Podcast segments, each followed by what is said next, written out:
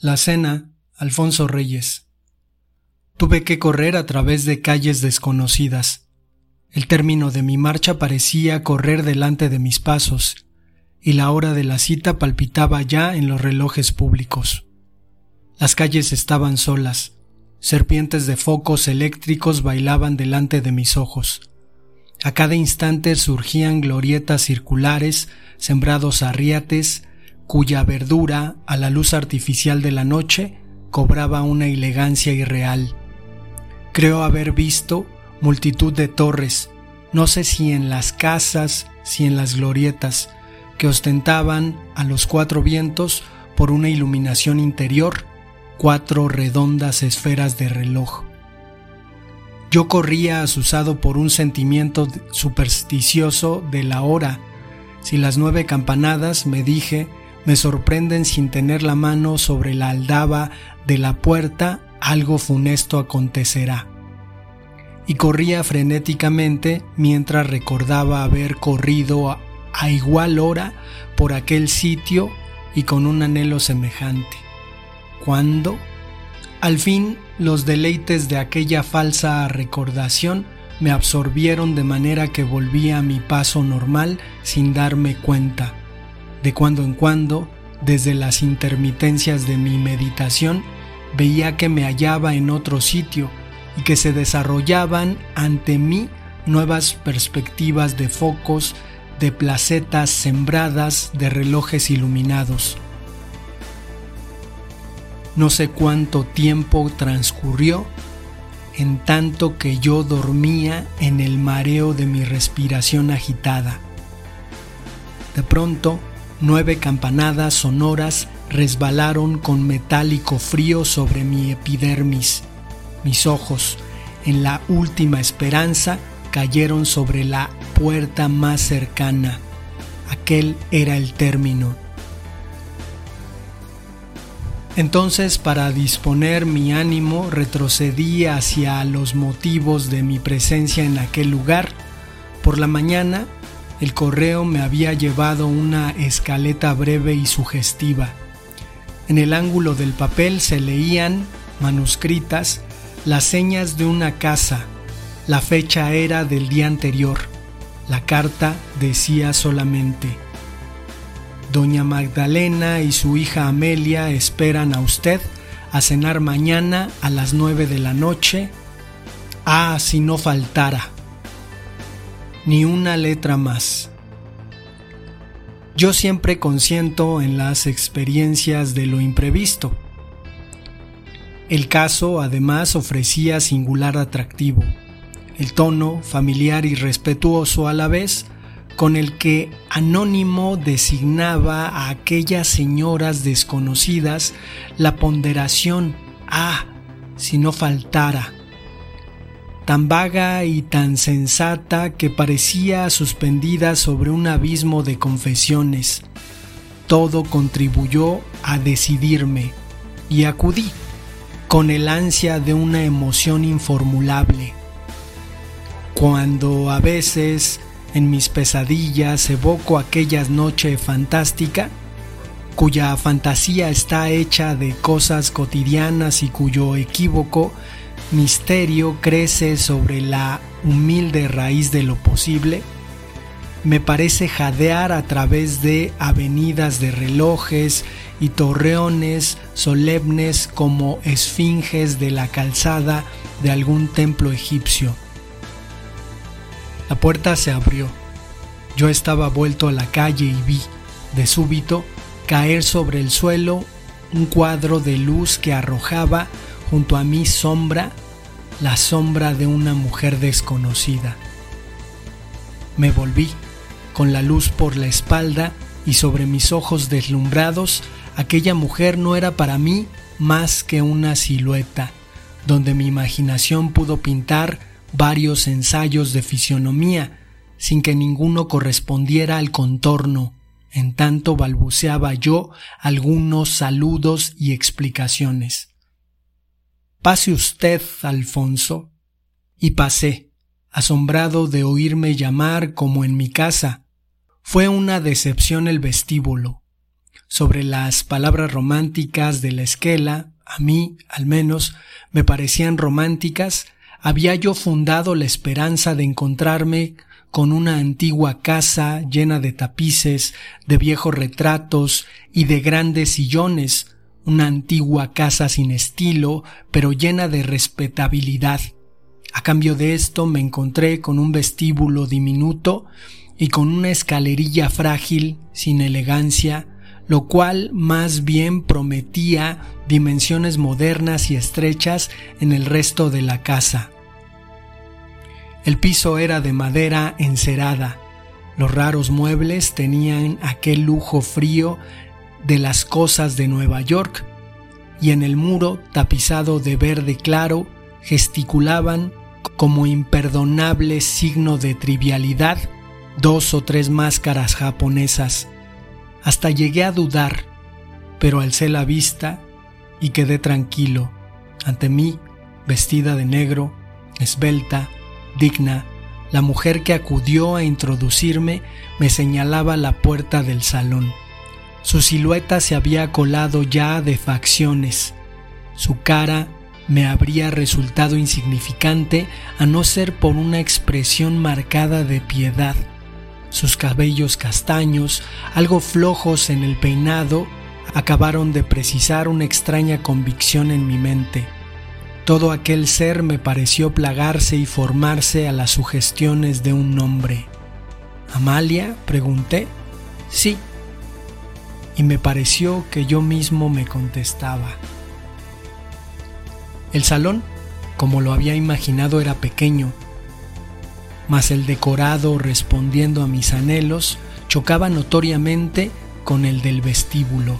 Allí estaban los tapices y las grandes sillas respetables, la piel de oso al suelo, el espejo, la chimenea, los jarrones, el piano de candeleros lleno de fotografías y estatuillas, el piano en que nadie toca y, junto al estrado principal, el caballete con un retrato amplificado y manifiestamente alterado, el de un señor de barba partida y boca grosera.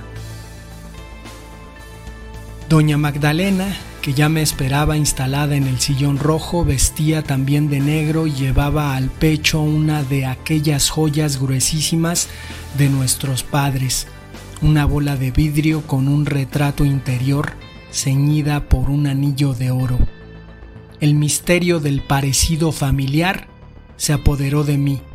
Mis ojos iban inconscientemente de doña Magdalena a Amalia y del retrato a Amalia.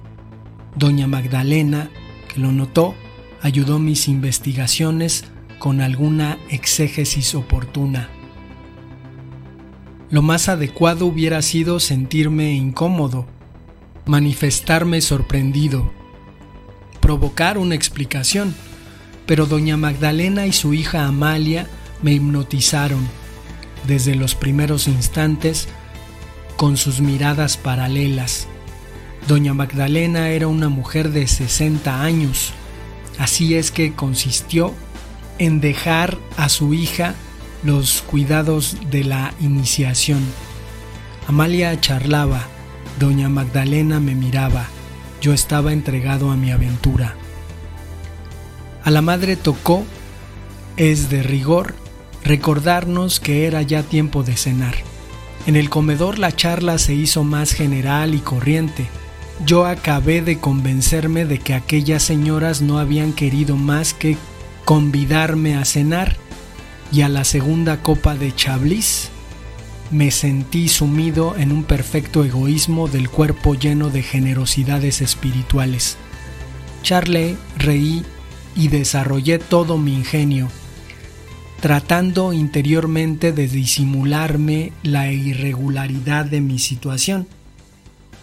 Hasta aquel instante las señoras habían procurado parecerme simpáticas, desde entonces sentí que había comenzado yo mismo hacerles agradable.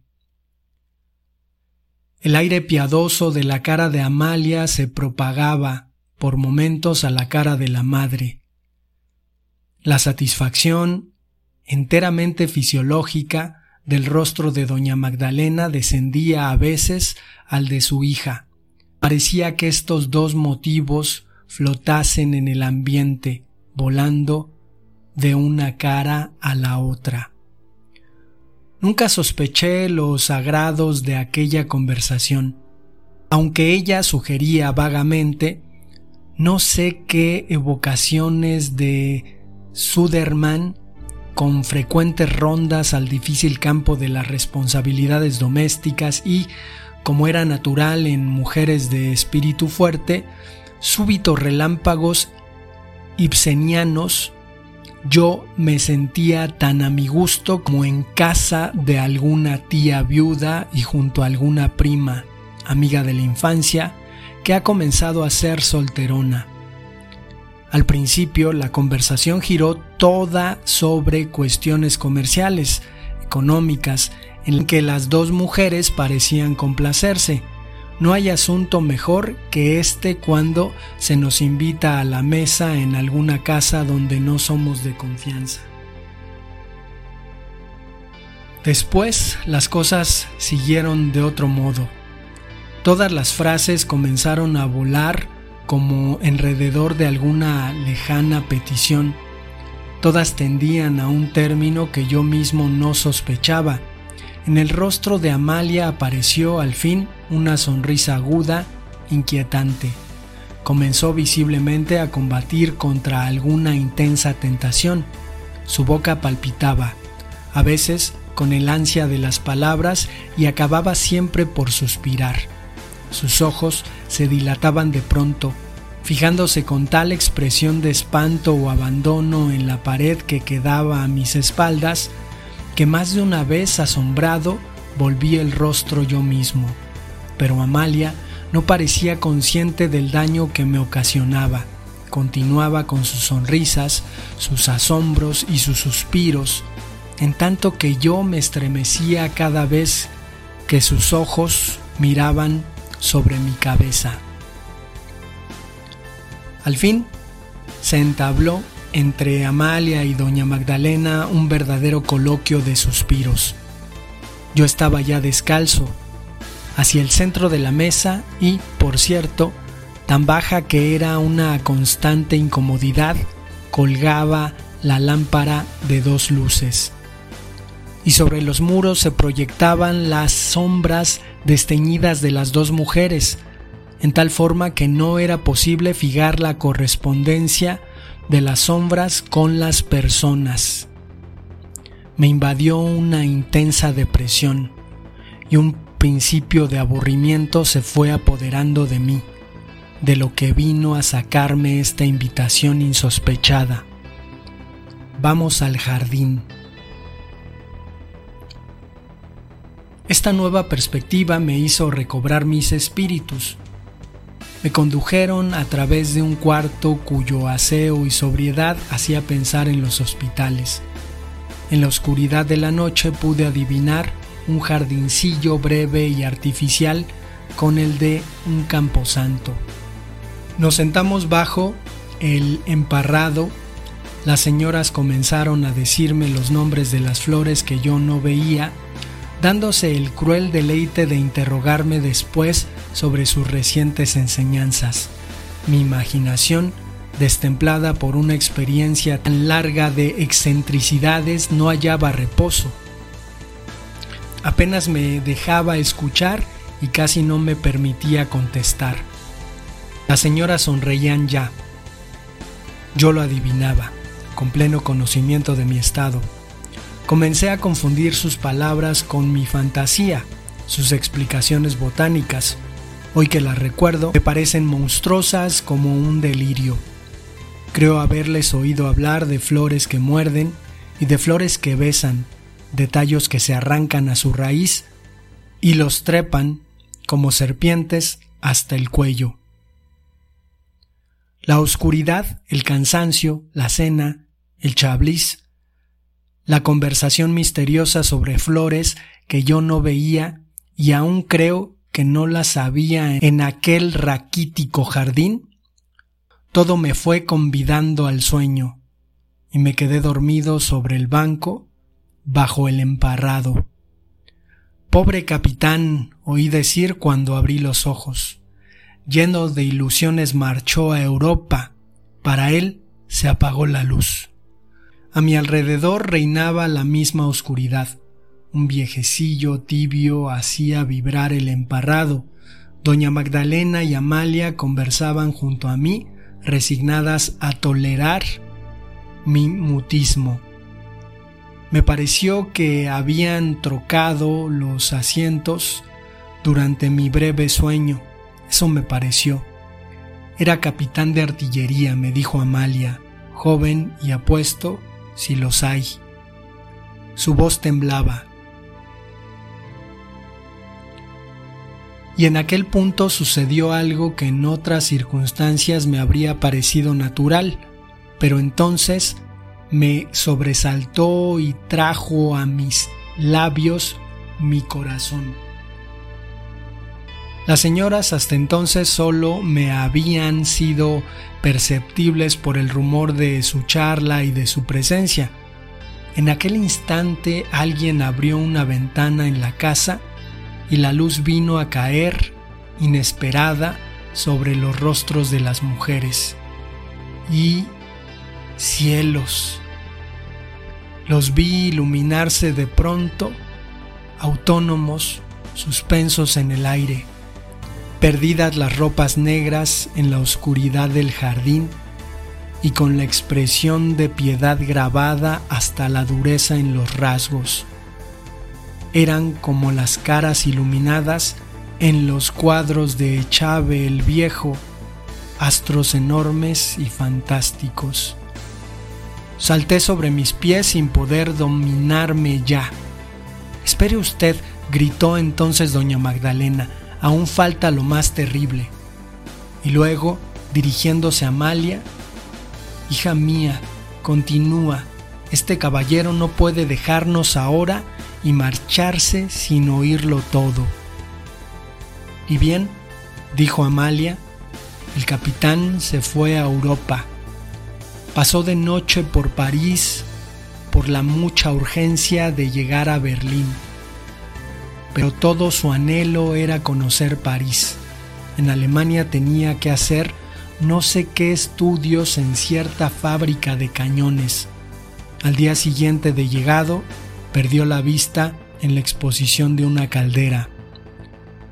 Yo estaba loco. Quise preguntar, ¿qué preguntaría? Quise hablar, ¿Qué diría? ¿Qué había sucedido junto a mí? ¿Para qué me habían convidado? La ventana volvió a cerrarse y los rostros de las mujeres volvieron a desaparecer. La voz de la hija resonó. Entonces, y solo entonces, fue llevado a París, a París que había sido todo su anhelo. Figúrese usted que pasó bajo el arco de las estrellas, pasó ciego bajo el arco de las estrellas, adivinándolo todo a su alrededor. Pero usted le hablará de París, ¿verdad? Le hablará del París que él no pudo ver. Le hará tanto bien. Si no faltara, le hará tanto bien. Y entonces me arrastraron a la sala, llevándome por los brazos como a un inválido. A mis pies se habían enredado las guías vegetales del jardín. Había hojas sobre mi cabeza. Helo aquí, me dijeron mostrándome un retrato. Era un militar. Llevaba un casco guerrero, una capa blanca y los galones plateados en las mangas y en las presillas como tres toques de clarín. Sus hermosos ojos, bajo las alas perfectas de las cejas, tenían un imperio singular. Miré a las señoras, las dos sonreían como en el desahogo de la misión cumplida. Contemplé de nuevo el retrato, me vi yo mismo en el espejo, verifiqué la semejanza, yo era como una caricatura de aquel retrato. El retrato tenía una dedicatoria y una firma. La letra era la misma de la esquela anónima recibida por la mañana. El retrato había caído en mis manos y las dos señoras me miraban con una cómica piedad. Algo sonó en mis oídos como una araña de cristal que se estrellara contra el suelo. Y corrí a través de las calles desconocidas. Bailaban los focos delante de mis ojos. Los relojes de los torreones me espiaban congestionados de luz. Cielos. Cuando alcancé, jadeante, la tabla familiar de mi puerta, nueve sonoras campanadas estremecían la noche. Sobre mi cabeza había hojas, en mi ojal una florecita modesta que yo no corté.